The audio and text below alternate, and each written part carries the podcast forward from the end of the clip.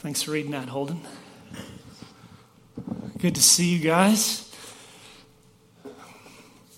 I uh, ran into a lot of people that, that said that this was their first time in the building, so welcome to all of you. If you're not getting our emails, uh, you know, at least monthly or so they come out, uh, this is a little card. You can just give us your name and email address, and we'll keep you up to date wherever you live. So I'm just going to put them up here. Just uh, want to make sure everybody's in touch. Uh, man, did anybody see the inversion in the clouds down in town and all that this morning? Wasn't that awesome? By the time I, I was driving down and it was f- just floating up, by the time I got here, it was gone.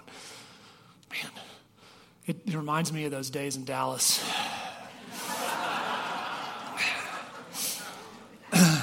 the roar of the highway. um, as Holden said, we're in a series called Magnify. We're looking at stories of several different women in the scripture, and it's beautiful. And in all of these stories, as we laid them out, there's this continual point to, to Jesus or to the Father uh, as who he is and magnifying him, calling him out as holy and righteous and good and and great. And we'll see that in this. In fact, um, this is a very unique passage, uh, interaction Jesus has in the scripture, as you might have noticed while Holden was reading it. Um, we are coming up to this, this point where Jesus bumps into a lady who is unnamed. And in this particular translation, or this uh, version that we get from Matthew, he calls her a Canaanite woman. We don't know her name, but we know her culture and society and her place as the Jews would have seen her, right? So while we don't have her, you know, given name like we've been talking about Mary, a, a, Mary, a different Mary, several weeks in a row, Mary's from somewhere. That's how we knew where she was from. We don't have her name, but we know where she's from, and that tells us about her. So this is this Canaanite woman. And though the story is extremely unusual, it expresses the heart of the gospel. So get ready for that. And here's the main thing that I want to share with you to, um, to get across if I can. This woman is going to, in a very poignant and in some ways graphic way, illustrate and help Jesus illustrate for his disciples and for all of us to hear that we all have a place at the table of God that Jesus is making a way for all people to come to relationship with God through faith. That is what's happening in this story. What I want to ask you to do is maybe just a couple of things. I want to ask you to think about and meditate on and embrace a place of humility before Jesus. Because as you can see, that's what she does. Think about that place of humility that we need to come before Jesus within. And then be renewed in understanding the tremendous mercy that Jesus comes to us with. So, embrace that humility that we need before Him, but be renewed and just encouraged in the amazing mercy and grace that He comes to us with. So, three points. One, there is a cause of offense in this and it happens multiple times. There is a crossing of boundaries. Jesus is going to cross a lot of boundaries in this story. And then finally, there is a cry of faith. All right, so these are the, the three points we're going to divide this up into. So let's look at this idea of causing offense. So, I don't know how you heard that as Holden read, uh, but there should have been a moment that made you uncomfortable. There should have been a place, possibly, depending on where you come from and how you think and your societal perspective, that you might have been offended by what Jesus said. And sometimes it's a little uncomfortable for us even to be offended by Jesus, right? Those of us who have been Christians for a long time, we hear something like he calls her a dog. That's awkward. We need to be honest about that. How, do we, how does that happen? So you should have been offended. If you're really listening, there might have been some place of offense for you, but probably for the wrong reasons. If you're offended, you are probably offended for the wrong reason. And I'll try to elucidate that, and you can see uh, if, if I'm right or not. So, the first thing we need to do is we have to dig into this and, and see this from the, the situation which it was unfolding. So, one of the things we need to know is that Jesus has been in, really active in ministry. So, if you look back at Matthew 15, you'll see all these things going on. And Jesus is overwhelmed, and his disciples are overwhelmed by all of the people. So they decide to take a break, like many of you are doing, overwhelmed. You're, at, you're getting out of your home, you're, you're coming to a new home to relax, to refresh, to renew. And this is 50 miles away from the Sea of Galilee where he had been, around Capernaum. Okay? So, anybody been on a 50 mile walk lately? That's a long way. You know, and he was on his way, where they went was to this town called Tyre. And then it's on the coast, and then Sidon was uh, just a little bit north of that. So they've made this big journey. They've, they're trying to get away from people. They're trying to, to stop the constant demands on Jesus, and his disciples are sort of gathering around him, trying to create this. Uh, they go into this area uh, in Tyre. Um, and that's not like T I R E, like Goodyear, but T Y R E. They're up there, and in, entire, uh, this is a region that would be rejected by the Jewish people. So, so, socially, culturally, the Jewish people who found themselves called by God and chosen by God decided to judge other people. Does that sound like anything we experience today? And so they uh, judge these folks that are of the north and they're, they're Syrian, Phoenician, this kind of person. And so the culture that the disciples and Jesus are stepping into is one that is not a comfortable one for the Jewish people. And so they're automatically reading this thinking, hmm, we need to judge these folks. And they run into a woman who is in great need, but she knows who Jesus is. I don't know if you m- noticed at the beginning, she calls him the son of David. So she is crying out. And when it says crying out, it means like she's yelling, like she's persistently like I don't know if she's screaming, but she's making a lot of racket, a big scene, and it's uncomfortable with them. So, what I want to do is I'm going to I'm going to ask you to indulge me as I read it again, and I want you to think about the offense that you might not have taken, and also try to put yourself in the setting. So Jesus went away from there to the district of Tyre and Sidon. Now we know what that is, right? And behold, a Canaanite woman from that region came out. She's crying. Have mercy on me, O Lord, son of David. My daughter is severely oppressed by a demon. But he didn't answer her. And his disciples begged him, Send her away. She's annoying us. And he says to her, I was sent to the lost sheep of Israel, not you. But she knelt before him and she said, Lord, help me. And then he says, it's not right to take the children's bread, the Israelites' bread, and give it to the or throw it to the dogs. And she said, Yes, Lord, but even the dogs eat the crumbs that fall from the master's table. And Jesus said, Great is your faith, be it done as you desire. So, that's a fairly offensive situation, especially for her as we read it from our cultural eyes. And I want to show you a couple of reasons that that is that it was offensive, or we might see it that way too. Jesus acts like a typical rabbi. There were traveling teachers that went around and they were they had followings, and so Jesus is one of those, right? He hasn't distinguished himself significantly enough to be seen as the Messiah that, that happens a little bit later in ministry. But right now, he's, he's up in this area and he's wandering essentially from their point of view, and he is acting like a self righteous, Pharisaical I don't want to have anything to do with you, Rabbi. Okay? So you see that in the, the certain things that he says. Uh, he, he ignores her, you know, he gives her these sort of rude answers. Um, you, if we were to run into someone or see someone acting like this in our culture, we would totally be offended, right? they're judging me. Nobody here, nobody likes to be judged, right? We would think that. In the way he is acting, I think culturally today we'd say this is totally unwoke, okay? He is the opposite of everything that is woke. And that's what he is, that is the um, persona that he is sharing with this woman. See, the thing is, she's not the kind of person that he usually offends, right? Who is Jesus almost always angry with the self righteous people, right? But here's Jesus acting like a self righteous person, right? So what's going on here? How do, and this is usually when I study the, the scripture and I come to a hard spot, I'm like, I'm going to just skip over this and keep reading over here.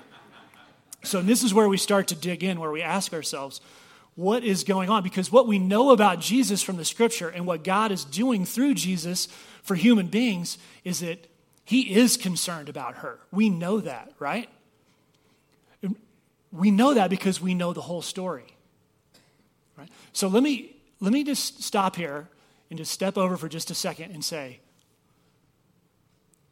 as people, if you're someone who is a follower of Jesus or you want to be a follower of Jesus and you're thinking about it, we need to know the Word of God.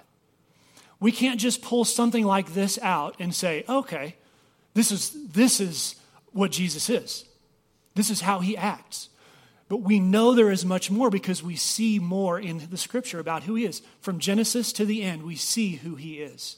And if we don't have information about who Jesus is, then we could be tempted to proof text or we could listen to someone who says, well, that's what he's like. We need to have a good theology of who Jesus is and in any area of the scripture. So I'm going to step back into the message. That was my little soapbox on we got to know the word. Here's another way this might be offensive, and it might be offensive to some of you for this very reason. It sounds like this is a formula for how to get your way with Jesus. How many of you have ever desperately prayed for something to happen? Well, if you're persistent and you make a big scene and you beg at Jesus' knees, perhaps he will reward you. In fact, in this case, and you'll read some commentaries, it, it, they're a little odd, I think. Uh, he says the dogs don't get bread from the table. And she says, no, they get some crumbs. This is a witty re- rejoinder to Jesus, right? Well, was she just witty and smart enough? So he said, okay. Okay. Again, theology, we have to know more about who he is than to think that this is some way to understand that this is how we get things we want from him. Right? And we're going to talk about that again in, just a moment. But let me tell you why it's actually offensive. So, Matthew and Mark are the two gospel writers of the four who include this story. And they both tell it pretty similarly, but there are a few little differences. But Luke and John, they leave it out entirely. This story would have offended the Jewish people, right? We've talked about that. He's in this place and he's talking to a Canaanite woman, and these all the rules, all the boundaries are being crossed here. So Jesus is in that space. They would have been offended. So why would it be included in Matthew's gospel designed to attract people to believe that he's the Messiah? It would have been offensive to the Jewish people. On the other hand, with Mark, it's offensive, or with, with the story, again, not for necessarily the Jewish people, but for the Canaanite people, for people that are um, of the nations who are not Jewish, it's offensive to them because Jesus says, well, you guys are dogs, right? So there is this offense happening both ways. So, in fact, just on that, that top level, it probably shouldn't even be in the scripture. So, why we have to ask ourselves is this story in the scripture? Well, this is a story that's built on uh, Jesus uh, crossing boundaries. And we have, to, we have to go in past all the offense that's being created, and we've probably felt to understand what's actually happening. And you know, this reminds me, this story with this woman reminds me of another interaction Jesus has with a woman. You don't have to say it out loud, but I'm wondering if you can think of who I'm talking about. There's another woman that he comes in contact with who's considered unclean.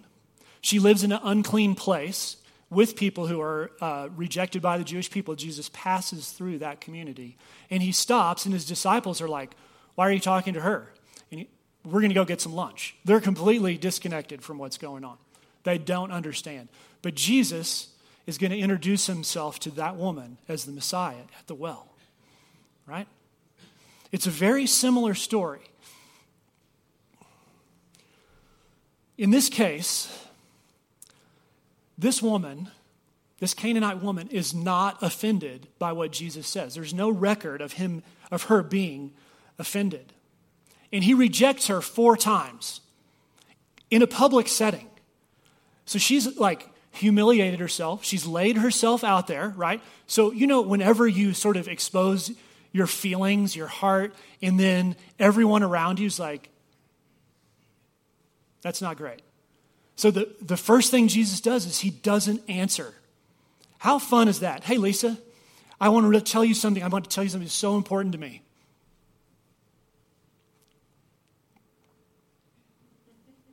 Nothing. And then he does it again. The, the disciples reject her. He rejects her three times. So, four rejections, right? Get her out of here.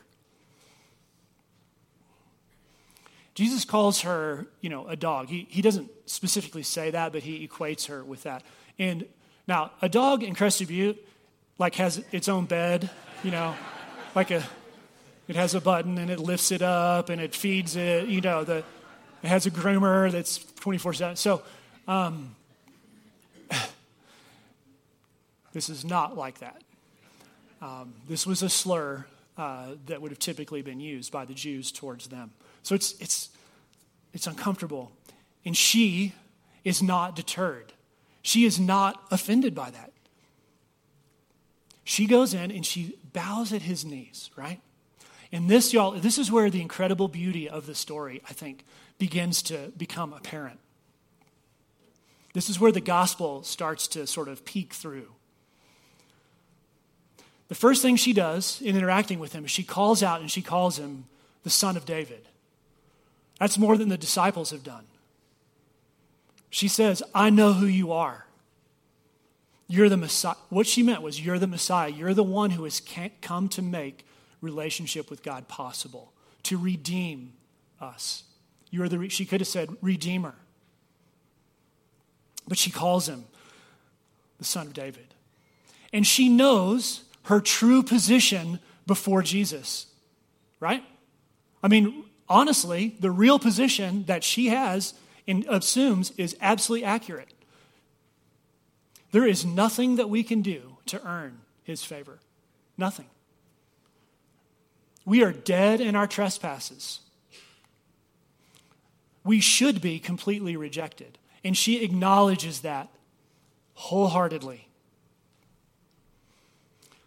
And she doesn't flinch when he's bold with the truth. Keller uh, says something about this. I think I have this slide. Um, he says, This, speaking of what she does, is rightless assertiveness, something we know little about. She's not saying, Lord, give me what I deserve on the basis of my goodness. She's saying, Give me what I don't deserve on the basis of your goodness. And I need it now. See, she says, the tiniest piece of your bread is enough. The meal may be served to a whole bunch of people, but the tiniest piece of you, the bread of life, is enough. Let me read this one more quote from Keller. See, the woman saw the gospel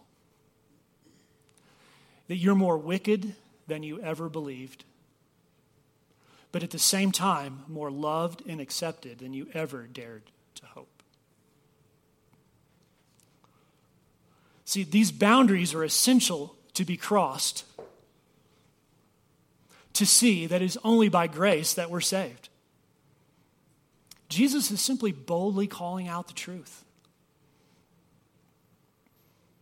So we have this, uh, this offense, and then we move to these see these boundaries that are being crossed by Jesus, and then this cry of faith. So I want to go back and just point out one more time that Matthew calls her a Canaanite woman in the region of Tyre in Sidon, okay? And then uh, Mark, I think he calls her a Syrophoenician woman, okay? So he's isolating her. They're both really trying to isolate her as someone who Jesus should not talk to right? All kinds of reasons that he shouldn't talk to her. But that woman calls out Jesus' identity. The disciples are still struggling with this, but she calls it out. I want to read it to you in verse 22. And behold, the Canaanite woman from that region came out and was crying out, Have mercy on me, O Lord, son of David. That's the same knowledge that that woman at the well in the other story eventually comes to, right? She sort of seems to know this first. See, her, her cry of faith is a cry of truth. I'm going to read these to you because I don't want to miss one of them. So here's, here's the truth one is she's motivated, motivated by her personal need. There's nothing like a mama bear whose kid is suffering. She's motivated by personal need to come to Jesus. She believes Jesus can do what she's asking. She knows that she is the wrong person and unworthy on multiple levels. She knows he is the Messiah, whether he heals or whether he doesn't heal. Right? She starts with that. Not, I'll believe if you're the Messiah. And she goes before him in all those things in truth. Those, are, those items are true. So the question becomes when does Jesus heal? When does God do something that we ask so desperately for him to do? Well, I'll, I'll tell you uh, the answer. He always heals. Always. The entire story of Jesus, from beginning in the Hebrew scripture to the very end, is that he is making all things new. He will make all things new. I don't know if uh, many of you know Gracie or knew Gracie. She's uh, she would come to church and she was confined to a wheelchair, and sometimes she would sing really loudly. and it wasn't really singing, but for her it was. Or I'd be speaking and she'd just be yelling you know, just, uh, she was confined. She was uh, uh, suffering. Her family suffered. And she wasn't always like that. She was a, a normal baby girl until the disease kicked in. Uh, and she uh, was a part of our body. Uh, and last September, um, I got a message from her dad. Uh, and I knew that uh, they had prayed, you know, for her healing, especially when it had set, her disease had set on early. But uh, he sent me this. He said, Gracie joined the Lord. This was last September. Uh, 1.15 a.m., September 8th, 2018. She left gracefully and peacefully in her hospital bed with 30 friends and family singing Amazing Grace. God will be giving her very, her very strong legs and a new body because she will be carrying a very heavily jeweled crown. God orchestrated her departure in his perfect timing, and we will be meeting her there one day soon. And we messaged back and forth a little bit um, just about that whole thing, and he said, Hey, let me send you this picture. This is what, this is what Gracie feels like now. You see that very well? I mean, come on. Um, because she's made new. The timing for this woman was right then. This was a rare thing where Jesus says, Your child is healed, and he doesn't go there, right? It happens from a distance, happens automatically. She goes back and finds her daughter healed. Jesus is making all things new. We know this from the scripture. The timing may not align, but we can go to him and trust him. Let me ask uh, the musicians to come back up, and I'll close with this. Um, I think the most disturbing thing about this story is that Jesus equates this woman with a dog. I think that's rough. I think it's hard to, to see. If you were to read it to a friend in the coffee shop and that's all you read, they might say, I don't get this and I don't want to have anything to do with it. But like I said, Jesus is brutally, truthfully unveiling the gospel to her. And she is helping him do it by interacting with him in this way. See, we can't be good enough, we can't be worthy. But he loves us so much and has so much compassion and so much grace towards us that he grants us and her not just a crumb, but a place at the table. Think about that. She has a place at the table because she believes. And I'll, I'll just leave you with this thought.